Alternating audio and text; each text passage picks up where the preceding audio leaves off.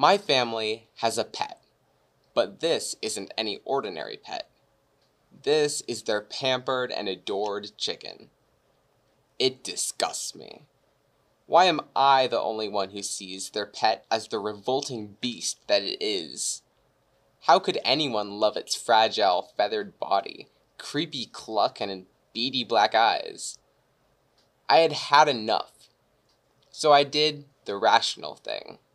I sent the clucking creature to my friend Chris by mail.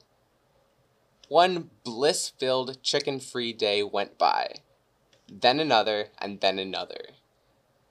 To my monumental dismay, I received the returned box on the fourth day, with the chicken clucking inside, with no explanation for the return. Fine, I didn't like Chris anyway. My new plan was so simple. I picked up the box and tiptoed outside the back gate, stuck the box over the gate, dumped the chicken out, and it floated down to the ground.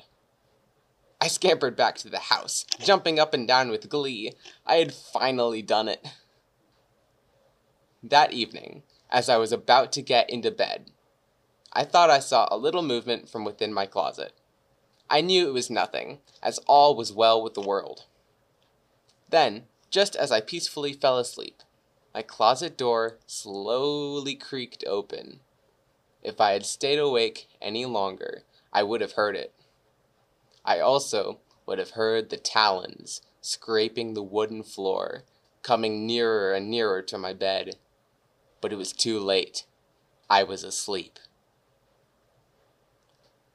Then, in the middle of the night, I felt something weighing down on my chest, something warm and meaty.